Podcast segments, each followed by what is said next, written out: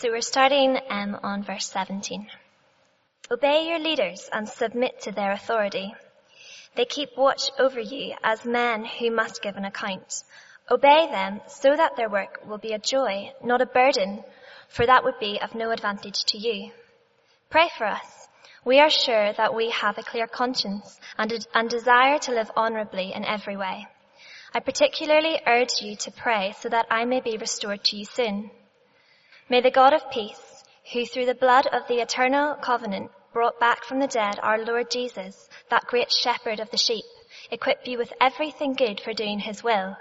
And may he work in us what is pleasing to him, through Jesus Christ, to whom be the glory forever and ever. Amen. Brothers, I urge you to bear with my word of exhortation, for I have written you only a short letter. I want you to know that our brother Timothy has been released.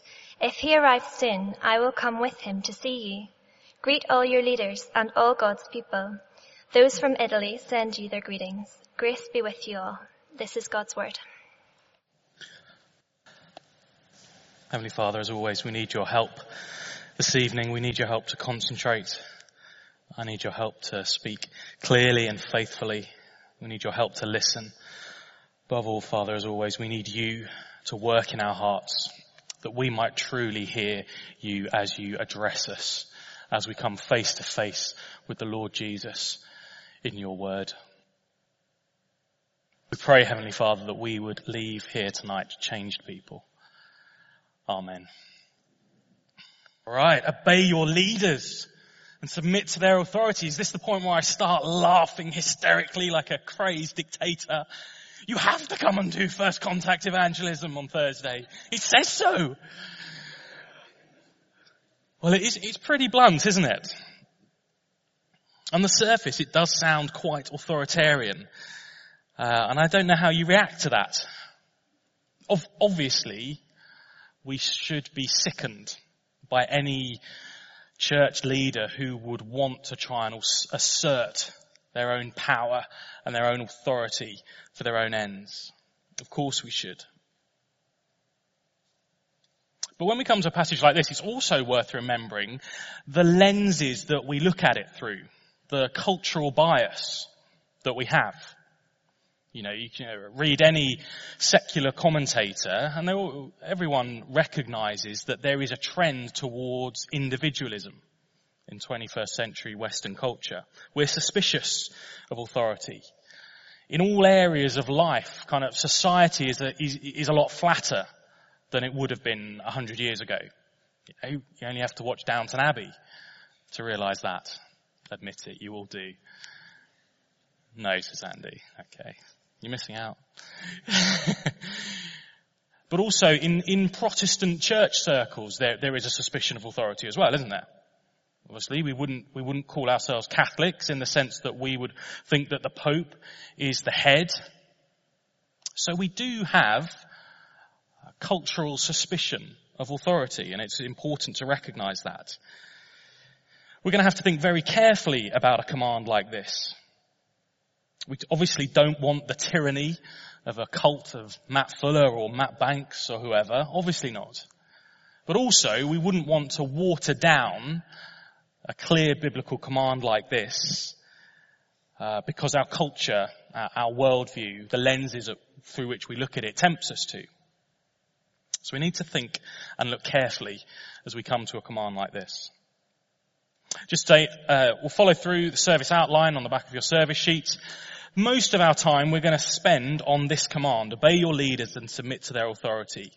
We're going to talk a bit about that. I'm going to show that the passage has, I think, two motivations for why you do that. So command, two motivations. And in the last part of our time together, we'll look at that wonderful prayer in verses 20 and 21.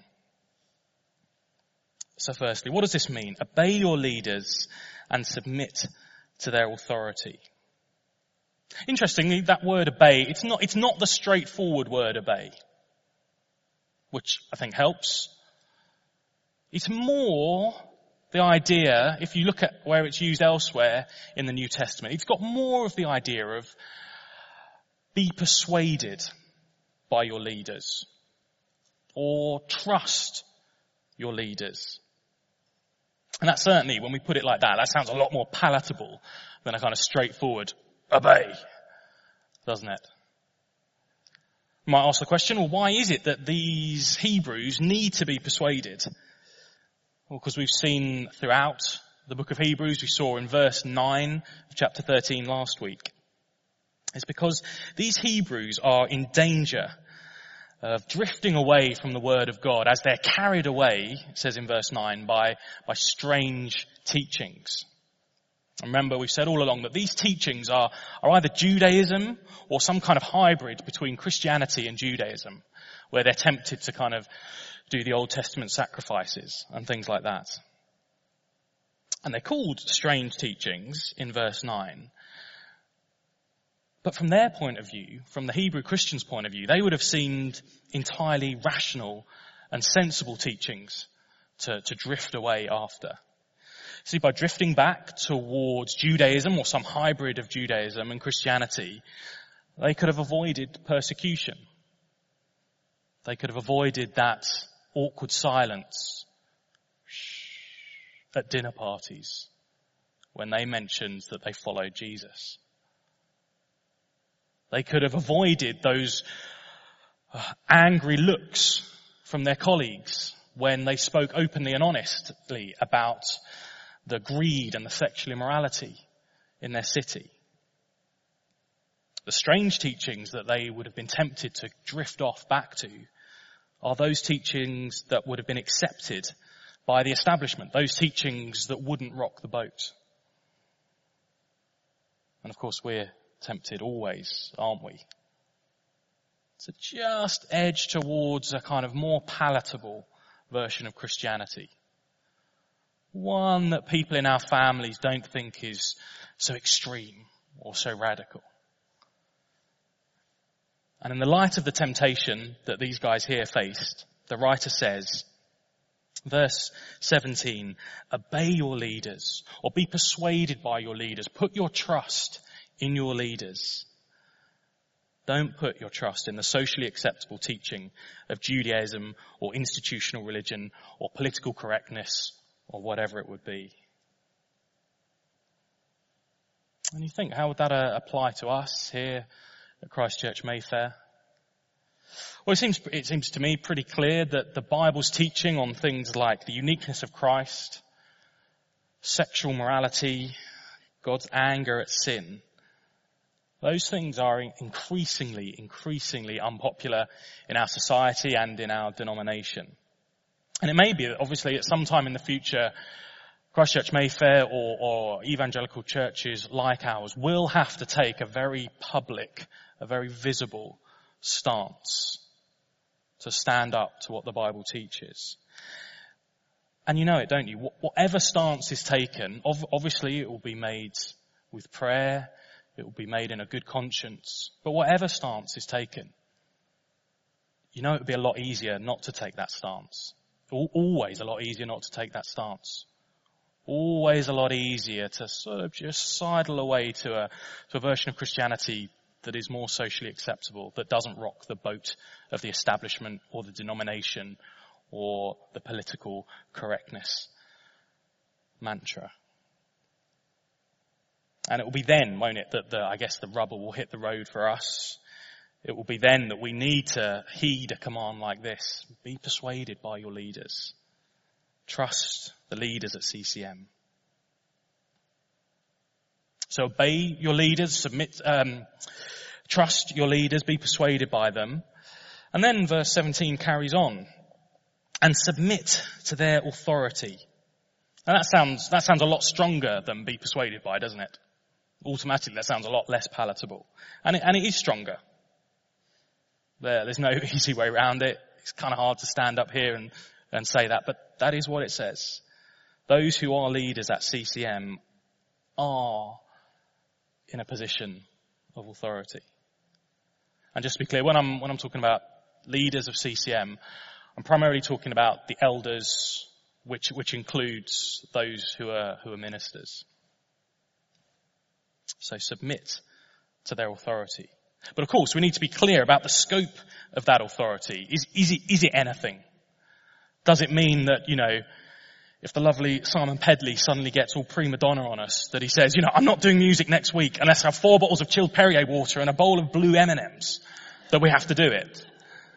And what? I was like, I don't like the sound of that, sister. Does it mean that? What is the scope of that authority? Well, I think there's some clues that help us. Firstly, notice that it's talking about leaders, plural. Okay, it's not just the whim of the dominant person. It's leaders plural, i.e. submit to the authority of a group of people who have prayerfully decided together and discerned things together. So that helps sort of work out what the scope is. And secondly, just look back to verse 7, where leaders are mentioned prior to this. Now this is talking about a different group of leaders, probably most commentators think who have passed on to be with the Lord. But look what these leaders did. Remember your leaders who spoke the word of God to you. So it seems to be that in the author's mind, the idea of leadership is linked with the authority that comes from teaching God's word. And so I think it seems reasonable to me from verse 17 of today's passage that when it says submit to their authority, it is in the defined area of agreed upon together teaching. So shame on Simon, he can't have his bowl of blue M&Ms just because of this passage. It doesn't mean you have to do anything that a leader tells you.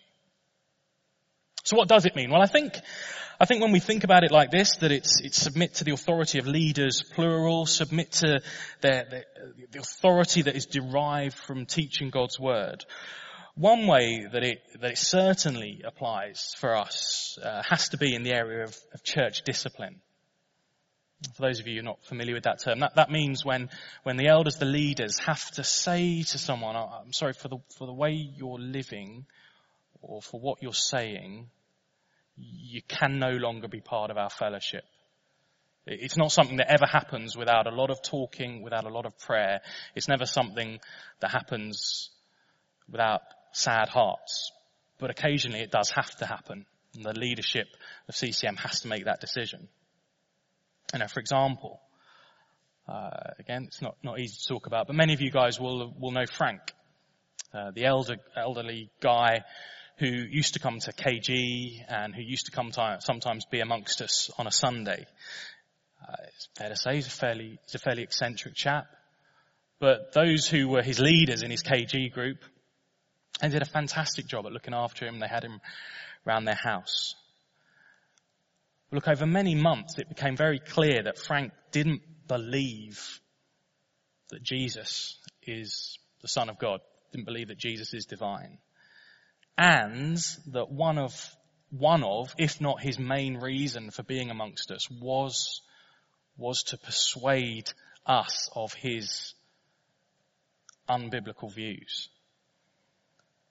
And so that was one of the cases where, after lots of prayer and discussion, the leaders at CCM, with sadness in their hearts, had to ask Frank not to come. Now we still pray for him. We would love him to come to a saving knowledge of Jesus. And as he did that, he'd be very welcome amongst us. Now in that instance, what would it mean to submit to the authority of CCM leadership? I think submitting to authority in that that or any other instance of church discipline would be to respect that decision. And by the way, I don't think I've not heard anyone not respecting that decision. So it's not a dig at all at anyone. People have asked me about it, but anyone and everyone who's asked me about it has done so respectfully and in a really godly way. But in this example, I think not submitting to the authority of the leadership would be, I don't know, sort of walking in with Frank on a Sunday, or inviting him round your house and kind of bad-mouthing and undermining the decision that the leaders had to make. So that's what I think obey your leaders and submit to their authority means. It's be persuaded by them and submit to their authority in that defined area that is derived from teaching God's word. So obey your leaders, submit to their authority. That's the command. And then the writer goes on to give two motivations as to why we should do that. So we move on to that. Motivation one on the sheet. Obey your leaders and submit to their authority because they are looking out for you. Look how it says, verse 17. Obey your leaders and submit to their authority, for they keep watch over you as men who must give an account. And that is one of those lines where anyone in a position of leadership goes, gulp. This is serious stuff. It isn't a game, obviously. It isn't a hobby or a career, says the writer. When we're talking about the church, we are talking about who will wander away from Christ and fall into the hands of the living God in judgment, and who will persevere and keep walking and enter that eternal city whose builder and architect is God. And of course, each of us ultimately are responsible for how we respond to Jesus. But passages like this teach us that those who have leadership responsibility in a local church will somehow be held accountable by God for how they have helped or how they have hindered those in their care in sticking with Jesus. Now, as I say, at CCM, I think, say, the leadership is principally the elders and the ministers. But in a lesser way, in a proportional way, probably it also applies to anyone who's in a position Bible teaching leadership, KG leaders, Sunday school leaders. It's daunting. Gosh, no wonder, is it, that the author says, verse 18, pray for us. It's no wonder. But you know what? I think that the writer is talking about this, though, in this instance, not so much to teach leaders what their responsibilities are and what they will be held accountable for. I think, as I say, he's actually mentioning this as motivation to the listeners as to why they should submit to those leaders and obey them and be persuaded by them.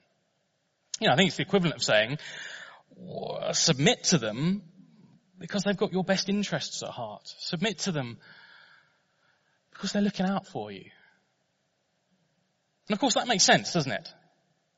You see, it's far easier to submit to someone who we know cares for us and we're held accountable. You know, imagine a person coming at you with a knife saying, stay there.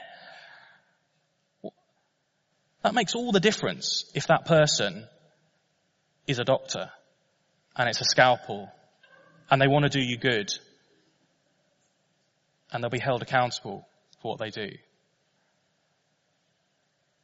Knowing that the leaders at CCM will be held accountable to God for your souls should help you trust them, should help you to be persuaded by them, should help you to submit to their authority when it's grounded on Scripture. And then look at what the writer says, verse 18.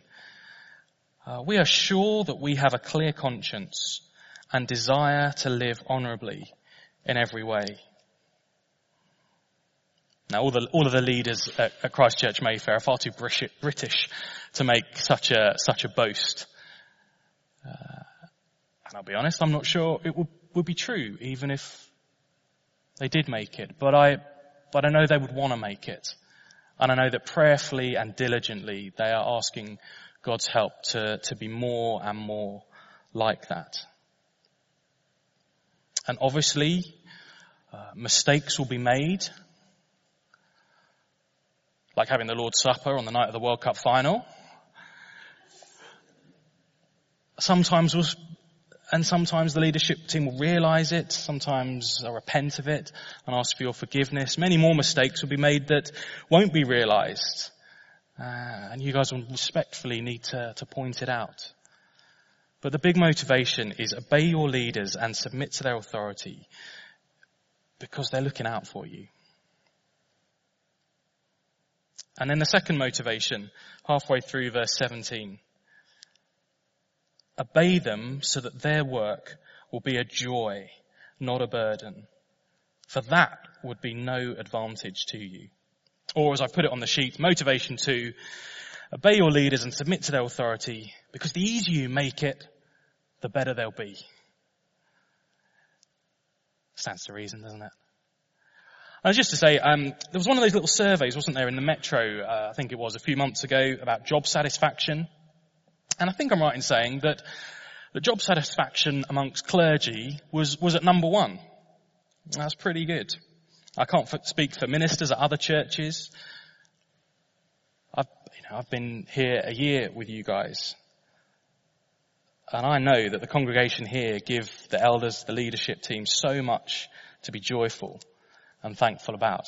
Since I've been here, I've noticed the sense of unity and purpose. I've noticed the trust and the submission to leadership. I've noticed people being open and honest if they disagree, rather than just gossiping behind the leadership's back. I've noticed people being thankful and grateful to their KG leaders. Don't get me wrong, I don't think anyone in ministry thinks it is an easy job. But I'm pretty sure that everyone of the leadership at CCM will by and large say, thank you. You don't make our job a burden. And that is a wonderful thing. And then there's the motivation to keep doing that is there in verse 17. Obey them so their work will be a joy, not a burden, for that would be of no advantage to you. I say that makes sense. No leader is at their best when leadership is a burden, when they face opposition at every turn. I guess some leaders might like that challenge for a short period. But by and large, no one can keep up being a good leader if at every point there is opposition, if every decision is questioned. And that doesn't, that's irrelevant what sort of sphere we're talking about. In the school, it's no good if the head of the school thinks leadership is a burden. That's no good to anyone. In the law firm, in the IT department, it's no good. If you're a musician and your manager thinks that managing is a burden, that's no good to you. And obviously schools and law and IT and a music career are obviously important. But eternity is more important. So I think the writer would say, it stands to reason. It's no good to anyone if the leadership team finds leading a burden, not a joy. We'd all want anyone who leads us spiritually to do the best job possible, wouldn't we?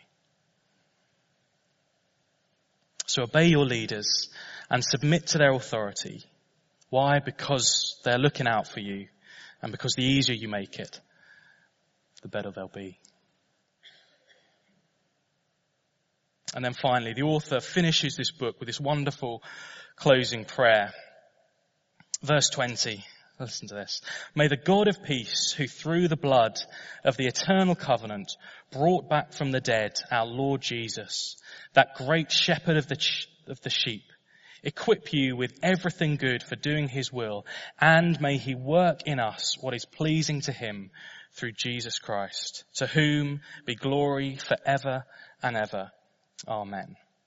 That's a wonderful way to finish a letter, isn't it? And I presume that the reason that the author lets us in on what he's praying for the people he's writing to is to encourage them to do what he's been encouraging them to do all along. That is, stick with Jesus. You see, the prayer draws together most of, if not all, of the key strands of the book of Hebrews. In the first instance, we're reminded about Jesus' blood, who through the blood of the eternal covenant brought back from the dead our Lord Jesus. We're reminded about the blood of the eternal covenant, the blood that secures for us an eternal redemption, the blood that cleanses us from the guilt of sin, the blood that washes our consciences clean, that enables us to stand perfect before God, that enables us to draw near to the throne of grace without fear of judgment, but with the certainty that we will find mercy and grace. The blood that establishes the new covenant that we'll remember in just a moment around the Lord's table. So the prayer reminds us of Jesus' blood. The prayer then reminds us that Jesus has come back from the dead. Look what it says, verse 20. God brought back from the dead our Lord Jesus. Literally the verb means led up from the dead. It's a wonder, the writer is painting this wonderful picture for us in this prayer. It's the picture of God leading or bringing up Jesus from the dead. But how is he described? He's described as a shepherd, the great shepherd. What do shepherds do? They in turn lead sheep. It's the language of an exodus. It's the language of someone leading his people out. Jesus, the great shepherd, leading us, his people, not out of the land of Egypt, but up out from the land of the dead, towards that eternal city whose designer and builder is God. So the prayer reminds us that Jesus is the one who saves us, who leads us up from the dead.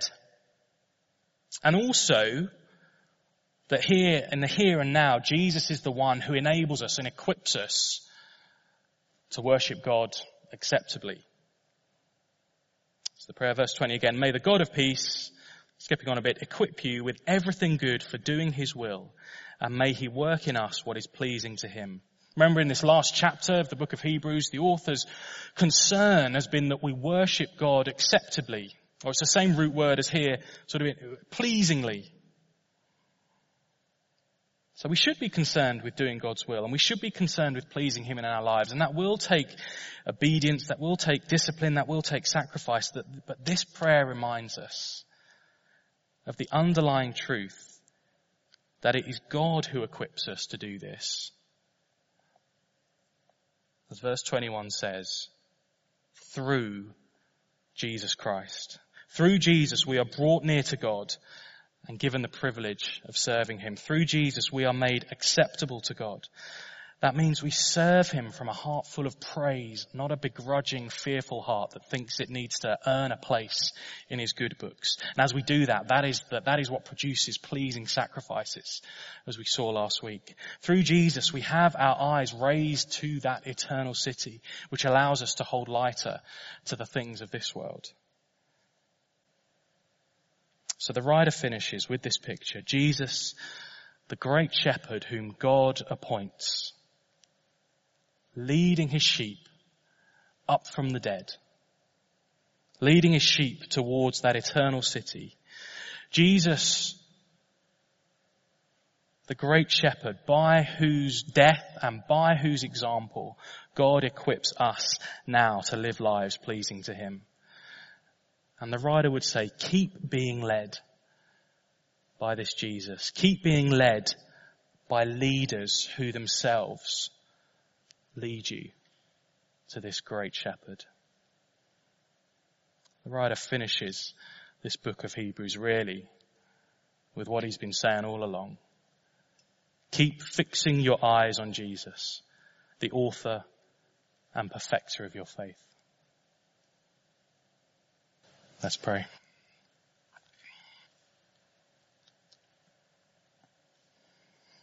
Heavenly Father, we thank you for the leadership here at CCM. We thank you for men who teach your word. We thank you for people who care about our souls. We thank you for people who are well aware that they will have to give an account for how they have led us towards Jesus, that great shepherd of the sheep. And we pray that as we submit to their authority, we will, step by step, towards that eternal city, be men and women who follow Jesus, that great shepherd who was brought back from the land of the dead. Amen.